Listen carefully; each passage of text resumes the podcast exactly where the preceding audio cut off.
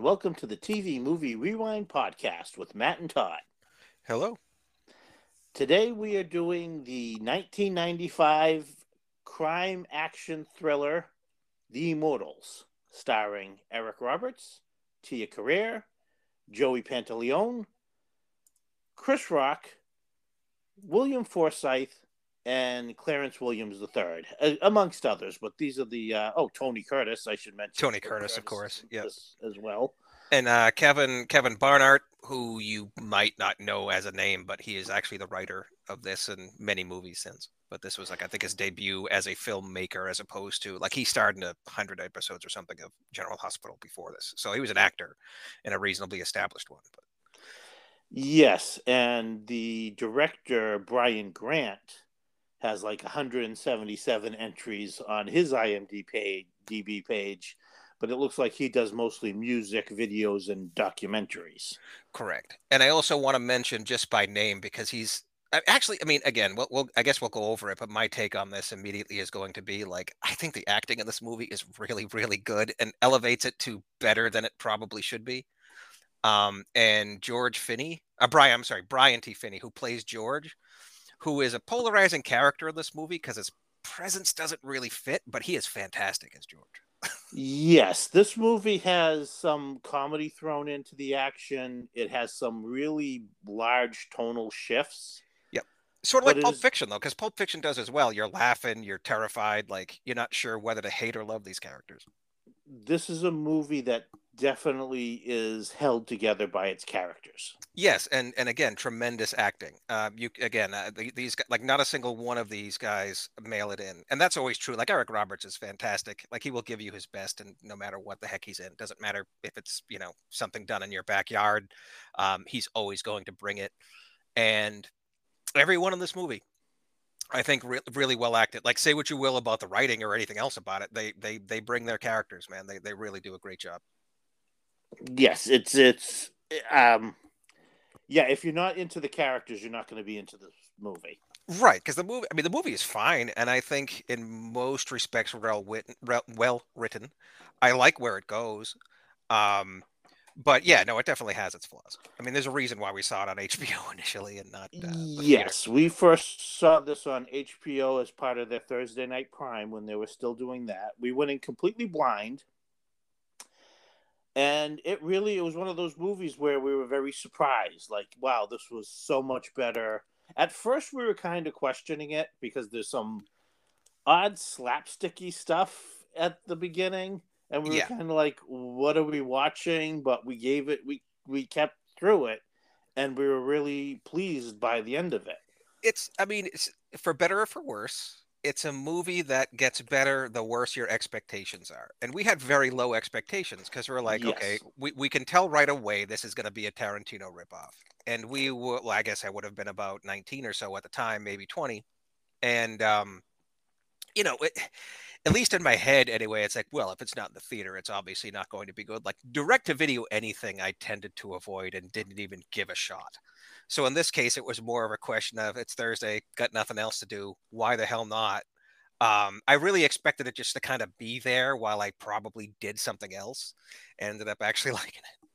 Yeah, we well, we had been pretty pleased with what we had seen on the Thursday Night Prime. There were mostly True, action yeah. movies starring Michael Paré or Robert Z'Dar or you know people who were pretty much known for direct to video stuff, but you know, the, we, we, were having fun watching it. Right, but I guess I, I, guess to put it a different way, the most I would have expected out of this was to not hate it. Yes, I didn't expect to actually kind of like it, at least enough to bring it up on this podcast. You know, this is one of, granted, I mean, we're going to be doing this podcast for a while, or at least I hope, knock on wood. But this is one of a relatively short list. Matt, we've seen a lot of movies, and this is what number forty-nine that we'll have done. Uh, so the, to, so to be in the um, top 50 says something. Well, I mean, there were a couple of side episodes we did that weren't about movies, but yeah. Well, granted, and there are other movies that we decided to hold off on just just because we wanted to give them more attention. But I mean, nonetheless, we picked this movie out for a reason. Yes, because and that says and, something. Yeah, yes, this is something that we've always like. I tried as soon as I could find it on DVD. I picked it up and I actually have it. It's on a set with three other. It's it's a set of gangster movies, and it's on there with the last days of Frankie the Fly, a Dennis Hopper movie, and uh, Mean Johnny Barrows, which is a '70s black exploitation movie starring uh, Fred Williamson, and uh, The Funeral starring uh, Christopher Walken. Oh, wow, I haven't heard of a single. I mean, I've heard of the actors, but I haven't heard a single one of those movies. Yeah, and I, I think most people are going to say the same thing about the Immortals. Yeah, and chances are, if they look it up, they're going to find like uh, either Mortal Kombat or more likely the 2011 um, Clash yes. of the Titans exploitation movie. Yeah, but this is, I mean, and this is even if you look it up, it's it's a hard movie to find. Yes, it's yeah. not streaming anywhere. Uh, the I got mine off eBay. Um, oh, the last I checked, even Amazon has like one copy of DVD in stock. Yeah. Um, I know you could probably find this, you know, to watch on YouTube, and some of you know people have some of their little sketchy channels, and normally I would not endorse that. But if your movie, if you're not going to make your movie available, other people have to do it. Yeah, um, I think because uh, like the second time I saw like, well, we might maybe we we watched it one more time on repeat on HBO. I can't remember that for sure, but maybe you know we might have. Um, but no, I, I had kind of more or less forgotten about the movie or had it like half in my head for a long time, thinking, you know, if I ever see that again, I'd like to watch it again. I wonder if it holds up. And um, as is true for for many of the movies that we've covered, including Runaway, definitely being one of them. Um, it, it, was this movie and, and, or movies like this and Runaway and, and to some extent some of the, the, the lesser known movies we've done on this podcast that um, led me to even go with Netflix right? Because it was movies where I was just like I can't remember for sure if I liked them and I don't necessarily want to buy the DVD for 25 bucks but Netflix is going to offer me to check it out for what 10 bucks a month? I am going to do that. So this is one of like a DVD rental that for all I know you can still get off of Netflix if you do as a the, DVD rental. yes, if you do the the DVD mail in. Uh, for all I know, they still have it because that's how that was the the more modern way of when I saw it in 2007 ish, um, you know, 2006 or 2007. Before I finally got it again uh, recently off of an eBay listing. So with that, you know, for people who want to try, maybe want to try to find this movie and check it out before we start going any further, because we'll, as usual, get into spoilers and you know there are spoilers to be had. This is you yeah. know it's not quite as twisty and turny as say the usual suspects, but there's twists and turns. And the spoiler, like the big spoiler, is central to the movie. And unlike a lot of spoilers, I kind of like it, or at least it's not entirely out of nowhere. It's like I, I kind of get it. I get yes. it it's it's it's clever enough that I actually get it, and, and we'll and it's, obviously. It but is, spoiler warning, like it is. This is a movie with a twist, which is honestly spoiler enough to begin with.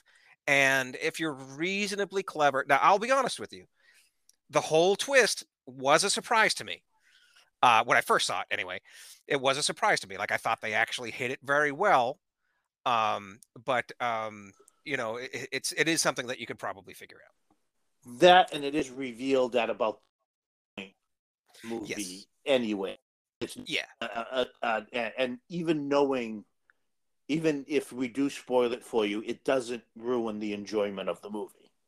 No, not really. No, no. In fact, um, it might even give you. It's one of those things where you watch it the second time, you pick up on things you might not have noticed the first time. Right, like it's not as important as say the usual suspects, where it's really critical you don't know the twist in that. Right, or um, Sixth Sense. Sixth Sense, or arguably Fight Club. Yes. So, anyways, this movie starts off with Eric Roberts is a nightclub owner. Yes. And much like um, Reservoir Dogs, he's putting together a crew of, of petty criminals who don't know each other and don't really, I mean, they all seem to know him, but he's putting them together to commit a series of heists he's he's got brought in eight people and he's picking who they're teamed up with and they're each going to go to a different spot somewhere in the city and rob a safe that will have a briefcase full of a lot of money in it. And they're all like well who are we ripping off here? What's going on? It's like oh it's it's an over property and you know, and there's going to be a, you know, half a million dollars in each of these briefcases. And what you need to do is you're gonna, I'm gonna give you these. Um, go out there. You're not going to know who you're partnered with. You're going to be in one car, and then everybody needs to be back here at 9:30 with the cases because I'm going to have a fifth case that has even, you know, like almost five million dollars in it for. Yes. Now these criminals are played by Tia Carrere, Chris Rock, Joey Pantoliano, uh, Clarence Williams III, William Forsythe, Kieran, I believe is his name. Yes. Yep. Uh, Kevin Bernhardt, who we mentioned was the writer. Yep. And Brian Robert T. Finney. Uh, Brian. Brian T. Finney. And at first, everybody's kind of like, "Oh, like um, Joey Joey uh, Pants comes off as a bit racist. He doesn't want to be teamed up with one of the black guys. Right. Um, Chris Rock is a bit well, well, I don't want to be teamed up with no girl, and right. Uh, um, uh, Brian Finney, he's gay, and this is ninety five. This is nineteen ninety five. No, um, no, it's not Brian Finney. He no, actually, Brian. That's a difficult one. Um, oh, Kieran Mulroney. I can't. Kieran Mulroney name is, is, a, is a gay character. Kerry. Yeah, Kerry. Catch Kerry. That's right. And, and it was um, okay. Uh, William Forsythe comes off as a as a is a homophobe. he's a dick. Well, not he's, only he's, I he's easily the worst of them. Yes, he's a misogynist. He plays a character. Like he's the only one that's a true, true jerk. I mean, they're all criminals, but he's the only one that's like a true asshole. But he plays a character that he seems to specialize in playing. Yeah, I mean, he's he's William Forsythe. He's playing William. Forsythe. He doesn't he doesn't always play this character. Not always. No, no, he's a good actor. He he's played this character like he's almost a similar character in uh, Extreme Prejudice. And this is going to be a really tough one to Whit Bissell because like everybody's a character actor. Oh, I've got my Whit Bissell picked.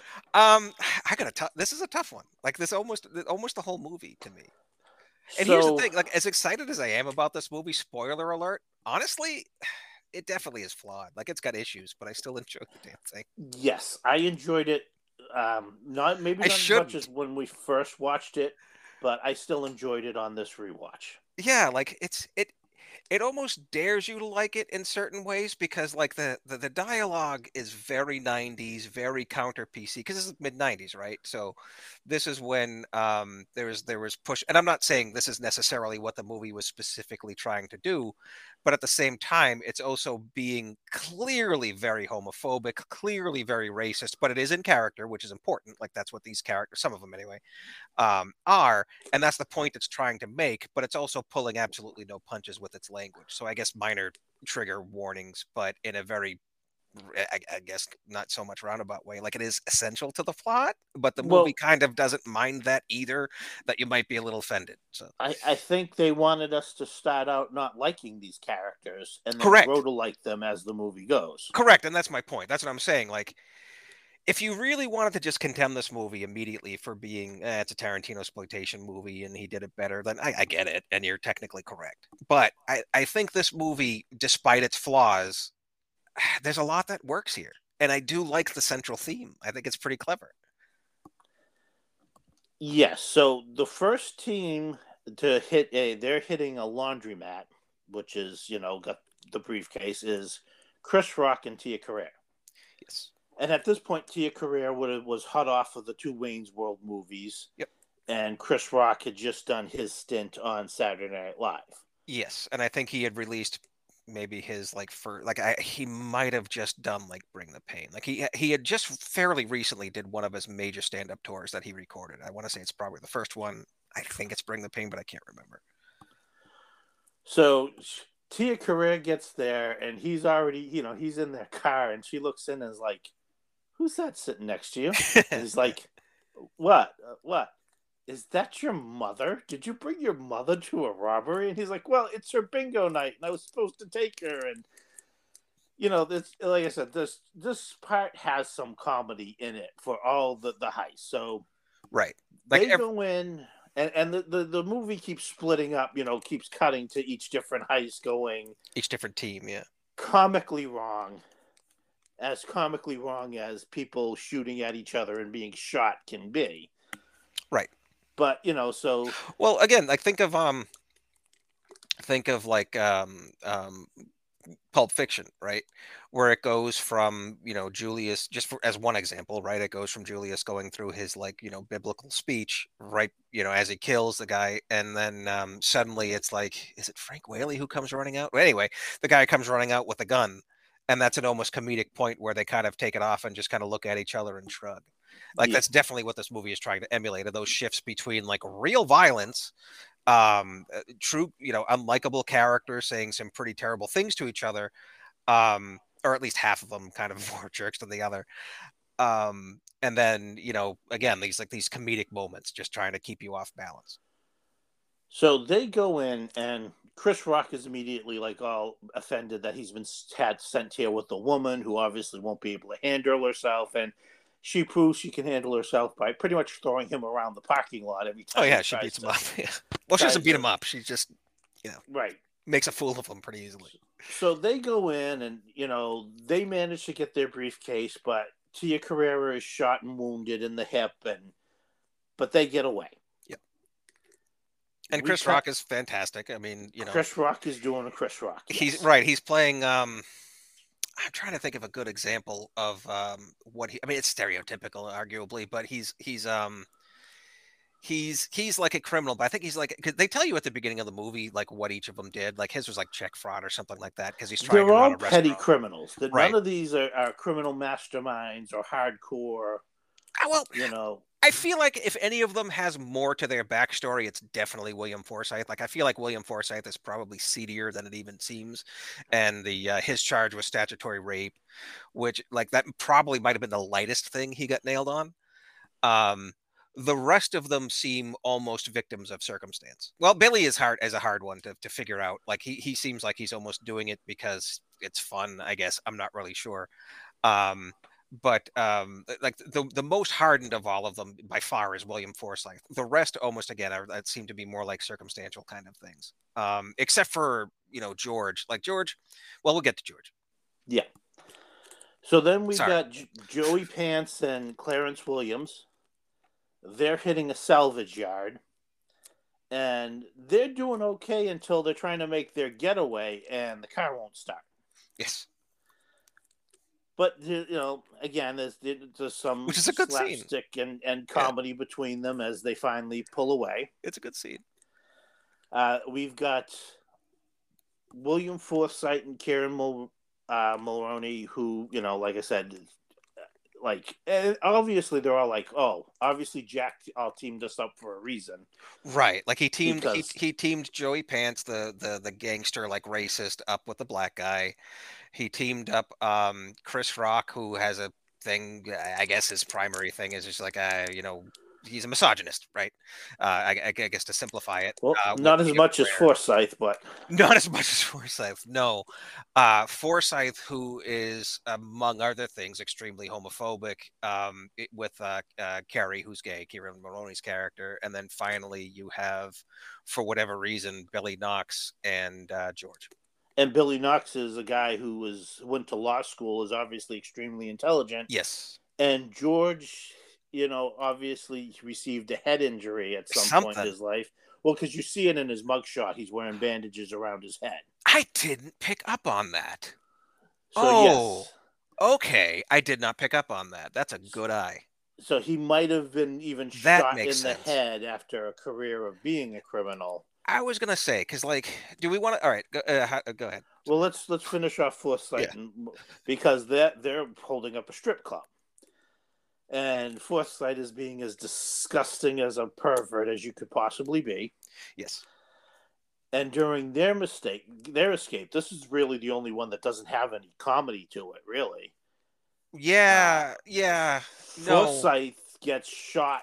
Almost the comedy happens as he's like dying on the couch. Spoiler. Yeah, uh, he's he's hit with the shotgun by one of the strippers. Yeah, and they end up having to kill a few people getting on their way out.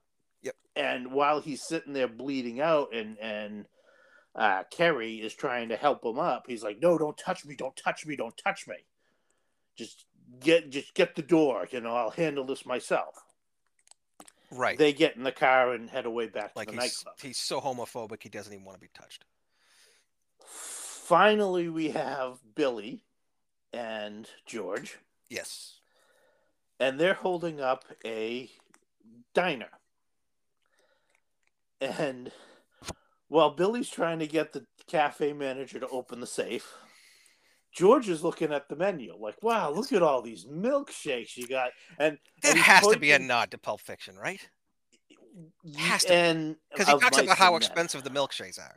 Milkshakes are. And he's pointed his gun around, you just and everybody's kind of ducking and weaving. And let me tell you, these cafe people who are there are handling the situation very well. I should have picked up on that. That's a super good point. They are they are literally of mice and men. So Billy's trying to control the situation all by himself, get the safe open, get the thing, and George is just seriously along for the ride. Right. He finally gets the the, the cafe manager's panicking. He finally gets the thing open, hands him the briefcase, and George is like, you know, oh, oh, oh are we going? Yes, George, we're going. And in his kind of like can't believe what's going on, Billy managed to shoot himself in the foot. and which is George later confirmed like, by both of them. You shot yourself in the foot. Yes, I know I shot myself in the foot. All the while, the cafe manager is sitting there between the two of them, like, and he's good too. He's been in stuff too. The cafe manager, right? You reckon? I, I forgot to look him up, but he's been in stuff. Patrick Scott Havens. Oh, he's oh, awesome. my Whit Bissell Award winner oh, because oh, he does such a great job here. He he does. He's, he's great. one point, because he's like, "Oh, I'm sorry, Billy. Did, did, did you just use my name? Did you? Did he just? He goes to the cafe. Did he use? He he, he used your name. You used my name, George. George. George starts getting upset because Billy's picking on him. George starts crying. He gets up and like, George, where's your gun? George has left his gun over by the cafe manager, who picks up the gun and very nicely hands it to Billy. Like, hey, I'm not getting involved. I'm not risking my life. Whatever you guys got the money, here's the gun. Hopefully, you're going. Well, unfortunately, just as all this is going on, two cops pull up because it's their, you know, they're like the even the cafe manager's like, "Oh yeah, that's that's those two guys. They're here every night. Usually they're here later." You know, so the cops immediately see what's going on and call for backup. And Billy's now like, "Okay, George, where are the keys? We got to go get the truck. They parked it out back." You parked it out back. I'm gonna go get the truck. George starts crying because he thinks Billy's gonna leave him. Right. Gonna you're gonna leave me. I'm not gonna leave you, George. I'm coming back. I promise. You're gonna leave me. You're not coming back. I gotta come back for you, George. I'm leaving you with the money. Billy point. gets out. He's under fire with the police. He's shooting it out with the police. He brings the truck around the front calling for George to get in the truck so they can get away. And the cafe manager comes out the door, ducking the gunfire. He's in the bathroom. Everything come out okay, George? You couldn't have gone before we left. And Billy's just to himself, oh, and it was all going so well until now. right. So they end up, of course, now they're, you know, almost surrounded by the police, but George gets in. They're in a high speed pursuit shootout and uh, man, you got to expect that some of police had had to have been killed in these horrific car explosions they're getting in. Yes. So while they're trying to lead the police on a chase because they don't want to obviously leave them directly back to the nightclub where they're all supposed to be meeting Eric Roberts, Eric Roberts is doing his own little thing at the nightclub. He's knocking out his own security team by drugging them. Mm-hmm and he keeps getting phone calls from Tony Curtis, who's obviously some sort of mob boss. Yes. And that's when we now find out that he's the one they're ripping off. Now, real quick, Matt, and um, is it Mystery Science Theater? I don't remember if it's them or RiffTrax, but this movie came out three years before Star Star Games. I mean, this was. I mean, I like this movie, but this was obviously the period of Tony's career where he was slumming. Sure. But he does well here. Sure, no, he's fantastic. He's, he's, doing a good job here. Again, this is a this is a he um uh, uh David Grant got fantastic performances out of really good actors in this. But all the while, he, Tony Curtis is calling up Eric Roberts. I think fantastic. somebody's hit all our drop points. And Eric Roberts is like, wow, gee, that's weird because who would know where all our drop points are? You know, that's, uh, uh, boy, I would suspect an inside job there, Tony Curtis. Or Dominic, as the character's name is. Right. It's like, well, you make sure you watch the case that's there. Oh, I'll make sure the case, nothing happens to the case that's here. It'll be here when you get here to pick it up. So the first well, let's just say they all they all except uh, Billy and George make it back. Right, they're not back yet. And you know they see that uh, Tim uh, William Forsythe is horribly wounded, and and uh, Tia Carrere is wounded as well, but she's doing okay. And uh, Chris Rock is doing almost a stand up routine about how he had to single handedly do everything during his heist because she was a useless woman who just right. got shot and is crying. And he's taking on this guy and he's taking on that guy. And everybody else is listening and laughing, like, wait a minute, there was a fourth guy? Yeah, yeah, no, there was a. I, I was getting to the fourth guy. I was yeah. Yeah, like they, they, they know it's bullshit, but they're letting them go because, like the rest of us, they're finding it entertaining. They're finding it entertaining. They're trying to comfort uh, William Forsythe who's bleeding out, and you know they're also they got to wait for Billy and George anyways. So Chris uh, Eric Roberts like leaves them there to go do do some more some more things, and this is where we start finding out that these people were picked for other reasons. Now we know, like Chris, we find out later that the reason Chris, I'm sorry, the reason Eric Roberts paired them up the way he paired them up was because he knew none of them would take the briefcase they were stealing and go off in another direction to just split the money they had. Right. Like he, he knew, knew, they would keep each other honest per se. Right. Like he we we we start to find out that he picked specifically petty criminals who were desperate enough to actually do the job but not hard enough to screw anyone over. Also, he they needed he needed to people who weren't connected enough to know they were ripping off the mob. Right, exactly. He needed people who were going to be completely clueless as to exactly what they were doing. So, uh, Kerry, the gay character, goes to, you know, wants to have a little private chat with Eric Roberts, saying, like, you know, he didn't want me to touch him. It's like he knew something about me that he probably shouldn't know. And Eric Roberts is like, hey, he didn't hear anything from me. I know how to keep a secret. That's one of our first clues are one of our first like obvious clues anyway. I mean, technically they give you clues. Eh, yes. More, you know, they do give you they do give you clues. Um, but yeah. Now, and the other thing we're starting to see too is that everybody's starting to get along a bit more. They're putting their prejudices and hatreds aside, and and starting to re- find some respect in each other and get along. Right. So soon, while they're still waiting for Billy and George to arrive, Eric Roberts says, All right, I need you guys to all take your positions because the people we ripped off are going to be here any minute, and the next part of my plan is going to go into effect. So as they all go, uh, William Forsythe stops Kerry before he leaves and says, Just so you know, the reason I didn't want you touching me wasn't because of you, it's because of me. I had AIDS by sharing a needle, and I didn't want you to get any of my blood on you. Right. Which is the only decent thing about this character we've heard so far. Yeah, yeah. So, you know, Kieran accepts that and, and he leaves. And then for some reason, I guess bleeding out wasn't enough of a hallucinogen for, for Forsythe. He decides he's going to drop some acid while right. he's alone in this in this lounge in the in the above the nightclub. I mean, if you're gonna go out, So at this point, Kerry cluing in because Kerry knows he has AIDS as well. Right. And he starts questioning everybody, and as it turns out, Oh, and also like just to, I'm sorry to interrupt you, but really quickly, like William Forsythe goes also goes on to say like you know I've hated gays so much because I felt like it was their fault that AIDS even existed in the first place. But you know, it goes on to say like you know you're you're all right and I'm sorry, more or less. Yes we find out that everybody's got a terminal disease on this team. Correct. Uh, Joey Pants has cancer. Clarence Williams has a heart condition. It's revealed one by one, but yeah, right. But eventually, it, it, like throughout.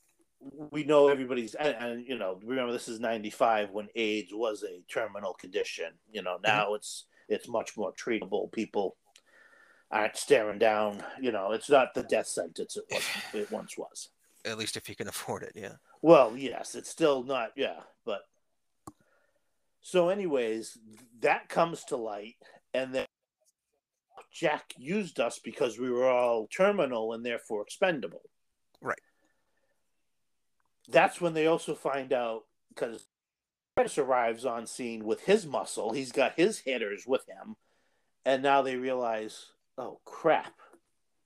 And we didn't rip off some overseas real estate investor. We ripped off the the, the head of crime of the city. Right. This leads to kind of my favorite scene as they all start scrambling. They all end up in the kitchen and and Eric Roberts like that's all right. We're heading out the back, and that's when Tony Curtis comes in with his, his guys scene. and says, "Oh, going out the back, that's a little amateur, ain't it?" And we get what starts off as your typical Mexican standoff with everybody pointing guns at each other. Becomes a chess game. It's fantastic. I yes. love this scene. I do too. I love this scene. I've never seen anything like it, uh, and it's done really, really, really well. Eric Roberts starts going, Pete, point your gun at this guy. And Tony Curtis is like, all right, you point your gun at Pete. If he does anything to my our guy, you shoot Pete. And Eric Roberts is like, okay, Tia, you cover the guy that's covering Pete. And soon everybody's covering everybody. Right. It's literally a turn based video game at this point. it's great. And, yeah. And, and, then Tony Curtis is like, ha, I'm the last man standing. And Eric Roberts is like, that would be true if this was checkers this is chess. And he pulls out another gun, almost aims it at Tony Curtis. Ha! And then Tony Curtis pulls out a gun and puts it in Eric Roberts' face and goes, ha! Yeah. And all these people, everybody's starting to like, Jack, what are we doing here? What's going to happen? It's like, ah, don't. That's when somebody unfortunately drops a pile of dishes and the guns start going off. Yep. Uh, the only ones killed out, a couple of, of the, the mob guys are killed outright. Every some uh, Tia's shot again. Joey Pants gets wounded, but everybody's shooting and everybody starts scattering to the winds. Uh, right. Uh, Kerry gets shot the worst, but now they're scattering around the nightclub, uh, fighting off, you know, having shootouts with the mob people. The nightclub people who are having a party in the nightclub starts running for cover George and Billy finally arrive. And as they come in, William Forsythe is so high on his LSD, he starts shooting at Billy. Yeah. Shoots Billy in the leg. Billy gets another leg in again. They end up shooting uh, Forsythe out of self defense, killing him. And poor Billy's like, ah, that's great. Ah, didn't need to. I don't know what's worse that I got shot in the leg or I got shot in the leg by one of my own guys. Good that at least it was in the same leg. Yeah, it's not going well for Billy. It's not. No, it hasn't been a good night. Well, for Billy and George is still just kind of along for the ride, and you know, they end up taking a hostage, George and Billy, one of the party goers, because now the police have surrounded the building. So things have escalated to the point where these, uh, you know, our our anti-heroes, I guess, are now trapped in the nightclub surrounded by the police, trapped with the mob people that are trying to kill them. So there's shootouts going on all over the place. They all, for the most part, make it back up to the lounge. William Forsythe is now dead. And again, we're learning more about the people. Like Billy, we learned had, you know, was he's he's living the life of crime now because it's exciting to him and he mentions that yesterday was the last day of the 12 months he was told he was going to live with his brain tumor yes yeah. so now he knows he's on borrowed time and just doesn't give any he's just living life however he wants to live his life right and after a shootout of between eric like all right i should get more into that Eric Roberts has it out with Tony Curtis. Because mm-hmm. Tony Curtis is confused as to why Eric Roberts would suddenly betray them. Right. And, he tries Eric, to blame it on the Yakuza. Yes, but he's also like, you know what? There's just something has changed, and I don't want to do this anymore. He kills Tony Curtis in a shootout, and Pete corners him, prepared to kill him because, as we said, they thought Eric Roberts was using them as expendables. Right. And that's when it's revealed Eric Roberts is terminal as well. Yeah, that's a good scene too. Where do you think I got the idea? Or how do you think I got the idea?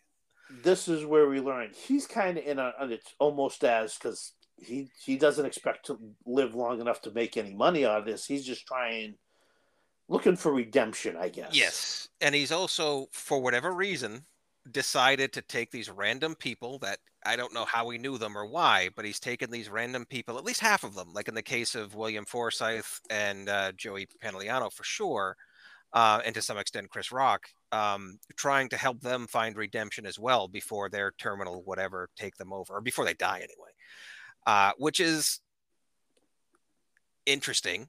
Uh, but I dig it. Like I just kind of go with it. Like if you want to be really cynical about it, you could be like, "That's dumb." Well, during the opening, I, I, enjoy it. I think during, it's a cool idea. During the opening, we learn a little bit about all these because somebody is hacked into the crime database. Presumably, I assume it was Eric Roberts. Yeah. Right, presumably him, exactly. Uh, I guess what I'm saying is why he picked them. I don't really know for sure. Like, I then again, well, maybe maybe people with terminal illnesses there, there aren't as many to go around as a you know. Well, exactly. Anyway. Well, he needed criminals. Yeah. He needed experienced criminals. I guess, I guess it's thankfully a narrower list than I would have thought. He, experienced criminals that knew what they were doing, but not knew enough, didn't know each other, but also would play well off each other and keep right. everybody in in line. Right. So yeah, he he's kind of like Leon from Midnight Madness, where he knows how to play the game. oh, that's one way to look at it. Yeah. How to get his players in that's one way to look at it for sure. Yeah, and like if you're watching this movie and you're going like, oh, like he obviously stuck the people who played against each other, you know, um, eh, that's you know that's kind of contrived, and yeah, it is. That's that's literally why he did it he he he did that to to to see you know uh, for whatever like again it's like a, a, weird experiment or whatever. He he was finding his own redemption for his criminal life uh, um, or at least you know for whatever he was trying to find redemption for and, and and felt the same about them. So he's like all right I'll tie these guys together and you know maybe they'll get something out of this before they die well, during the whole Mexican standoff scene, you know, when Tony Curtis calls him a dead man, he calls him a dead man because he's going to kill him, not because right. he knows Eric Roberts' terminal. But Eric Robert has an answer like, you know, it's something about being a dead man that's very liberating. Yes. Right. There's an inter- exactly like until you figure it out, like that's an interesting thing to say. Exactly. And we know, like for instance, Tia Carrere is like uh, Kieran mentions that he he's turned to crime because it's the only way he can afford the drugs for his treatment, right, and to avoid the pain. Right. Tia Carrere knows she's going to die, but she's pregnant, she's and she pregnant. wants to leave money for her child. She knows her sister is going to end up raising her child, and her sister has no money, so she wants to leave money for them. Right. Um, like we said, Billy isn't in it for the money; he's in it for the thrill. He's in George it to just live his best life before he goes out. Yeah. George doesn't know what's going on. Right. Like I feel like oh again, I guess George was chosen be, uh, ultimately because of again narrowing down the possibilities, but also I feel like Eric Roberts wanted to give him some money. Yes. Uh, Clarence Williams wants to leave money for his wife. Yep. So there's all like, and, and as Eric Roberts like, I needed people who had a little bit less to lose. Because the other thing is, despite the fact that they all know they're terminal, they are fighting like hell to get out of this alive. Yes. None of them are ready to give up yet. And right, because they all really, have a purpose still. Like they're all there for a reason. Like you just and, and there's a little ham-fisted tension between Billy and Kieran about that very thing. But again, it doesn't yeah. ruin the movie. Yeah, again, like, like there are definitely parts of this movie where the writer is trying to show you how cool he is and how clever he is, and for the most part, it works out. And even in that scene, it works out. Like it's still a good scene. Yes. So now everything's laid bare, and Eric Roberts says, "Look, I do have a plan to get us. I did fully intend to get everybody out of here, and my plan is still in effect. So if we can all want to, you know, get together." I can get us out of here, you know, past the cops, past Dominic's men, and, you know, we can still split up the money. Let's just say his plan, we, we find out his plan. They go through with this plan, but unfortunately, by the end of this movie, not many of the immortals are still alive. No. Whether they, at least one dies due to his health issues. Yes. Most are shot and killed either in shootouts with the police or shootouts with the mob. Yes. Um, and in but, fact, I, one of the things too, like, because I was one of the things I was noticing while rewatching the movie, it's like, okay, we're supposed to like the criminals, but they are actively shooting at police. But at the end of the day, the only one who does is Billy, who eventually you realize he's really not trying to hit him; he's just trying to die. No because he even doing... says like I, can i make this any easier for you as like as i stand up and shoot? Like he's not trying to hit them he's just trying to die he wants them to kill him it's really billy is lit- billy is doing suicide by cop. Absolutely like he's doing it the whole way through and i noticed like ultimately he's, he's the only one yeah. Yeah he's standing up not undercover just firing wildly at the police who are you know ducking yeah. under his bullets and literally yes, says can i make this any easier for you? Yes he wants them to shoot and kill him. Right um, and that's an interesting scene too. His how he how he dies. Like that's just I don't know. Like there's there's more to this movie than it would seem. Yes, because at one point when when they the the few survivors are getting away and they realize one of them isn't with them, Eric Roberts is like, "Look, we got to go, we got to go," and Joey Pants is like, "No, if we get out of this, we all get out together." Yes, and they go back for that person do we want to say who gets away? Because I mean, all we have to do is as long as I mean, we have spoiled gets... most of the movie so far. yeah. So Tia Carrere gets away because they come up with the theory that, well, they had like we said, uh, Billy and George had taken a hostage. Yes, one of the strippers, and, and that's actually kind of again, it's funny what you're laughing. This is one of those movies where it's just like it is objectively entertaining and funny, but then when you realize kind of some of the stuff you're laughing at, it's like, huh. but yeah. George lets her go, and they're like, "You just gave away the only hostage we had. Someone get her some shit." Our, our, our, only way of getting out of here. And George is like, "We still got her," pointing to Tia Carrere, and that's when they all realize, "Yeah, they don't know she's with us." So they put a jacket on her, they stuff her with money, they pretend like she's a hostage, and they're, you know, Chris Rock yells out, We're sending out another hostage, and you don't get anybody else until you get us a helicopter. And then they send Tia Carrere out the door with a couple of million or however much money they were able to strap in around her so that she can get away by the police thinking she's being a hostage released. So she's the first one to get away, and she gets away with a good portion of the money. The only ones to make it out of the building are Eric Roberts and George. And that's where we find in the, the final twist that it was the Yakuza that Eric Roberts was working with to do this whole heist. But like he says, he wasn't in it for the money. Right.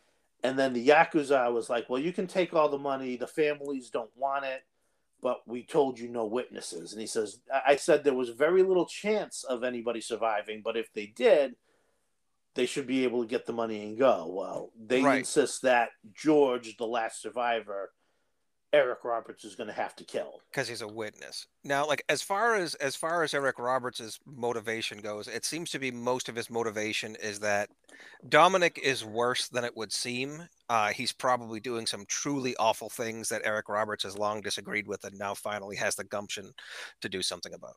Yes, worse than the Yakuza, apparently. So he is about, and again, it's a very mice and men scene as he's talking to George and putting the gun to the back of George's head and saying, you know, it, it really is, yeah. I, I want you to know it was my full intention that everybody would make it out of this and get their payoff. And you believe that?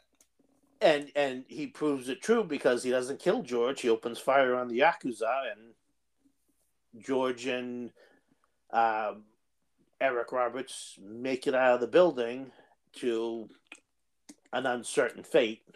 Yeah. You know, they get away from the Yakuza, they get away from the police. Uh, Eric Roberts is injured, but we know they're terminal, so wherever they're going, it ain't for long. Do we know for sure George is? We assume he is. I, I have to believe he is. We assume he is, but they never say what it is. No, well, because yeah. George can't tell us. Right but yeah, uh, maybe whatever head injury he had is slowly killing him, you know. But that's where the movie ends, and it's it's an extremely fun watch, and it's an extremely hard movie to find. Yeah, it's it's it's uh, uh it's unfortunate because like it's well, it is and it isn't. It depends on how shady you feel. Like you get comedy, you get drama, you get action. Um, the the fact that it's low budget reveals itself in certain scenes, mm-hmm. like you know where we mentioned Billy is shooting it out with the police. He seems to be shooting out with one cop. I mean. The, the building is maybe two, yeah. by yeah, so it's almost like they can only afford a certain amount of people in these scenes. Yep. But uh, it's such an entertaining movie, and like I said, everybody gives a full-on, really, really good performance. Eric uh, Eric Roberts is entertaining. Chris Rock is entertaining. Joey Pants is entertaining. And you know, it's it's it's a lot of fun. And again, but when just as each of the characters is killed, you're kind of like, oh man, I was hoping they'd make it. Right. Um. Uh. And yeah, like that's that's how good they really are. Uh. And each one gets plenty of time. There's no like glossed over character. Each one gets plenty of time. Maybe be... not William Forsythe.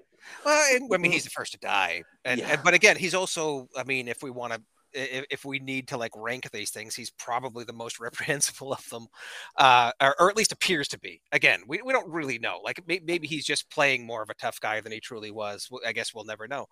Um, at the end of the day, there was something redeemable in him.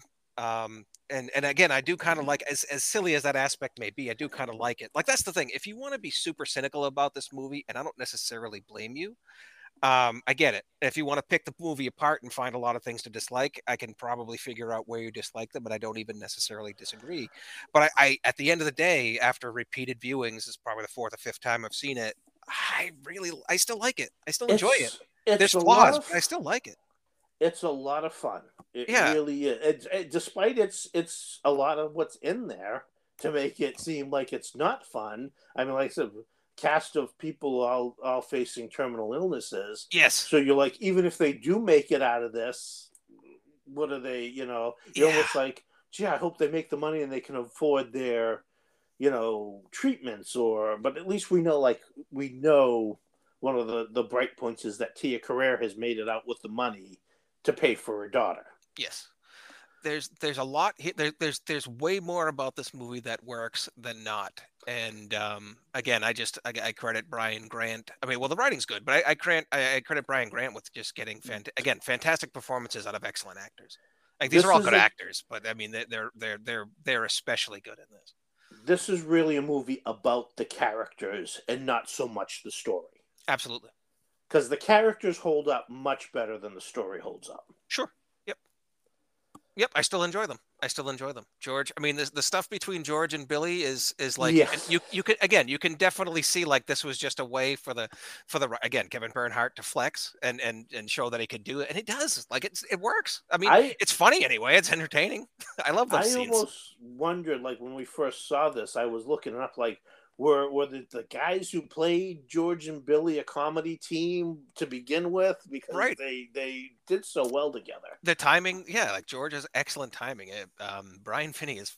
I mean, again, I, I don't want to single anyone out, but Brian Finney is is probably the one that has to like do the most acting, I guess, and he's he's really good. Yes, yeah, so like I said, my Whit Bissell Award winner is um, uh, Patrick Scott Havens, who plays the the cafe manager. I mean, playing strictly by the rules, he's the um, he. I guess he's the right choice.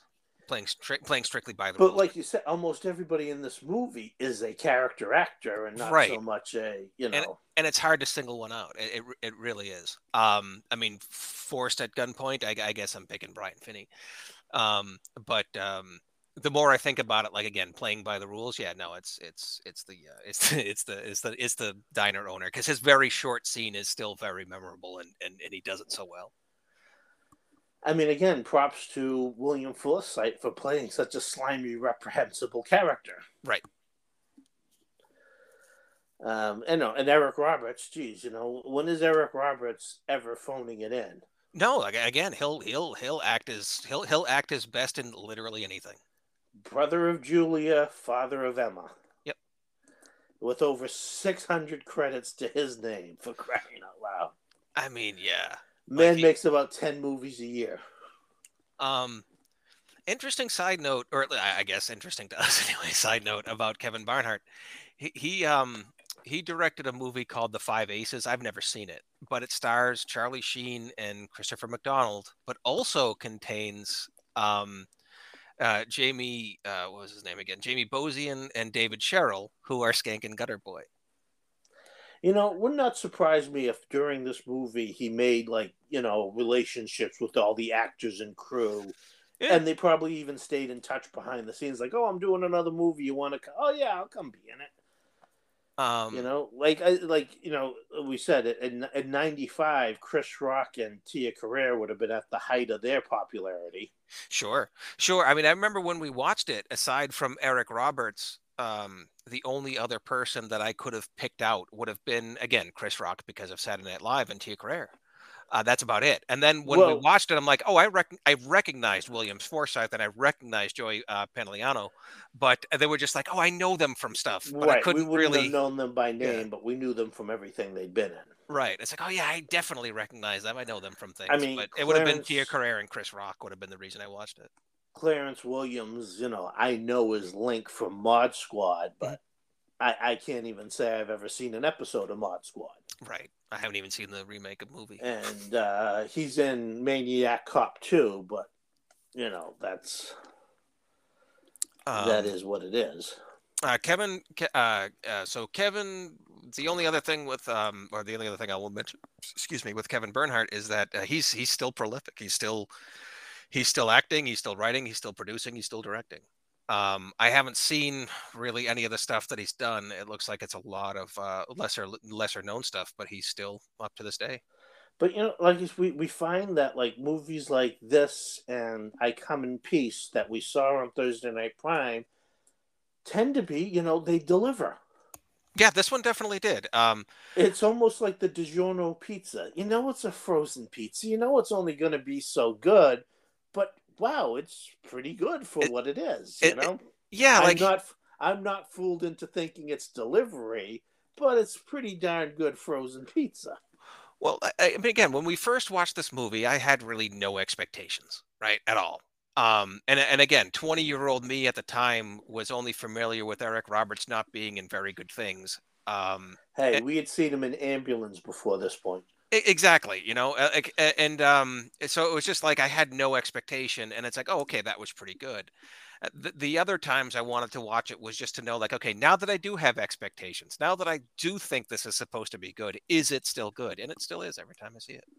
Yeah, I don't think you know on the rewatch, I don't think it held up quite as much as I remembered liking it, but I still really enjoyed it you know and that's the thing is anytime you watch your movie you know third fourth time fifth time that's when you kind of start seeing some of the weak points. Yes. You know you look at anything long enough you notice like oh there's a crack there and you know there's a there's a little weakness there. But you know your first time watch through is just a lot of fun because you get into the movie. Well, for me, I think it was more of a case of I was trying to look at this a bit more critically and objectively than the other times that I had seen it and that's probably right. the only reason why I have some like misgivings about it um, which are fair. But yeah, I think that, that's about it. Like it's still, I, I don't know. I, I, I, enjoy this movie. I but, do obviously recommend. I assume you do too, but I do obviously recommend it. Oh, I do as well. But like I said, when, I was rewatching, I was like, why did he team these people up together? Was he setting them up to fail? Yes. But then they explain it. Yeah, exactly. He explains yeah. why he did that. I, and that's know? and that's that to me. That's good writing. Like I, I, because I had the same thing, and it's just like, oh, he's just doing it for this reason. Uh, you know, me, he being the writer, right? Like, oh, he's just trying to like offend us because it's the '90s and and and that's what they did in Pulp Fiction. You know, they made it kind of violent and said a lot of like racist stuff. But um, uh, you know, and, and that's what it felt like at first, and then you realize, okay, I guess he does have a reason, or I guess that's that is why he put them together. Like it's pretty clever. And Eric Roberts certainly seems like he's having a great time doing it. Oh yeah, yeah. No, uh, again, going back to the acting, like, the acting really does elevate this movie. It's it's so well acted. All right, so um, any recommendations to go along with this?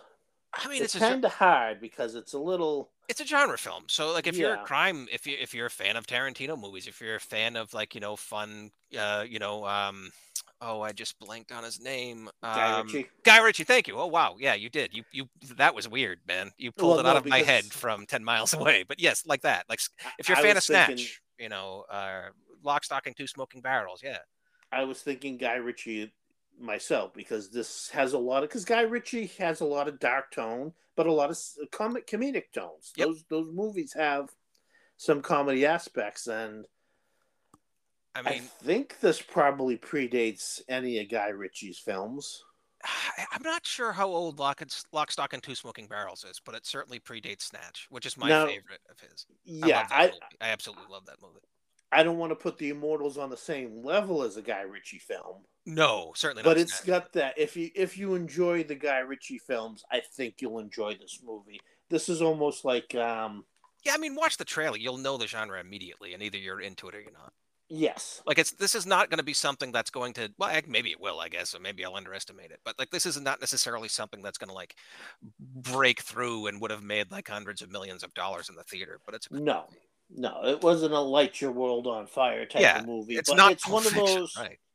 It's one of those like you, you, you go and watch and not expecting much, but you're really pleased by it. Yep, and I'm You- continually pleased by it. Like I, every time I've seen it since, I still enjoy it. It's a very entertaining watch. It's worth seeing just for the. Uh, again, I think the performances are worth seeing. Yes. So yeah, that would be our recommendations is the Guy Ritchie films. Sure. And I'm sure I could think of probably something else because you know like some of it, you know, and again, Well, anything inspired by them. Again. I mean, we mentioned Pulp Fiction. That's an obvious one, right? And then you know, um, but anything inspired by those, but But- inspired by those movies. not to put it on the level of Butch Cassidy and the Sundance Kid, but again, you have like Yeah. There's that sort of like, yeah, there's that difference between you know violence and then there's like, you know, you think you used enough dynamite. Yeah, yeah. yeah. I mean, there was a lot of there was a lot of uh, George and Billy that made me think of some of Butch and Sundance. Yeah, and this this movie, unfortunately, uh, Immortals does not feature Burt Bacharach, which sucks, but it's still good. What can you do? What can you do? All right, so I guess uh, you got anything else to say? No, um, other than again, I, I recommend it. Um, you know, watching it again under a more critical lens, specifically for this podcast, I did definitely notice some stuff, but it's I don't know, I still enjoy it, and um, I'll definitely watch it again. Like this, this is not going to be in heavy, heavy rotation, but it'll absolutely be a movie where I'm just like glancing over my DVDs. I'll well, like, yeah, it's a good Saturday afternoon. Like we've, you know, we we have that category before. It's a really good Saturday afternoon popcorn, or or you know, Friday evening or Saturday evening, you know, kind of popcorn movie. Yeah, yeah. When you've seen, you know, like you're in the mood for something you haven't seen before, maybe, or in the mood for like a crime thriller, but does doesn't necessarily have to have a dark tone. It's yeah, it's, and it's it's quick, it's breezy, it's a lot of fun. yeah, it's well paced. Uh, it's well paced with good energy. Absolutely, like like you won't be falling asleep. It's not a huge investment. It's a good like pop in and watch. It should be on Netflix. I'm kind of surprised like some streaming service like Netflix or Amazon hasn't jumped on it because I think it would do pretty well there.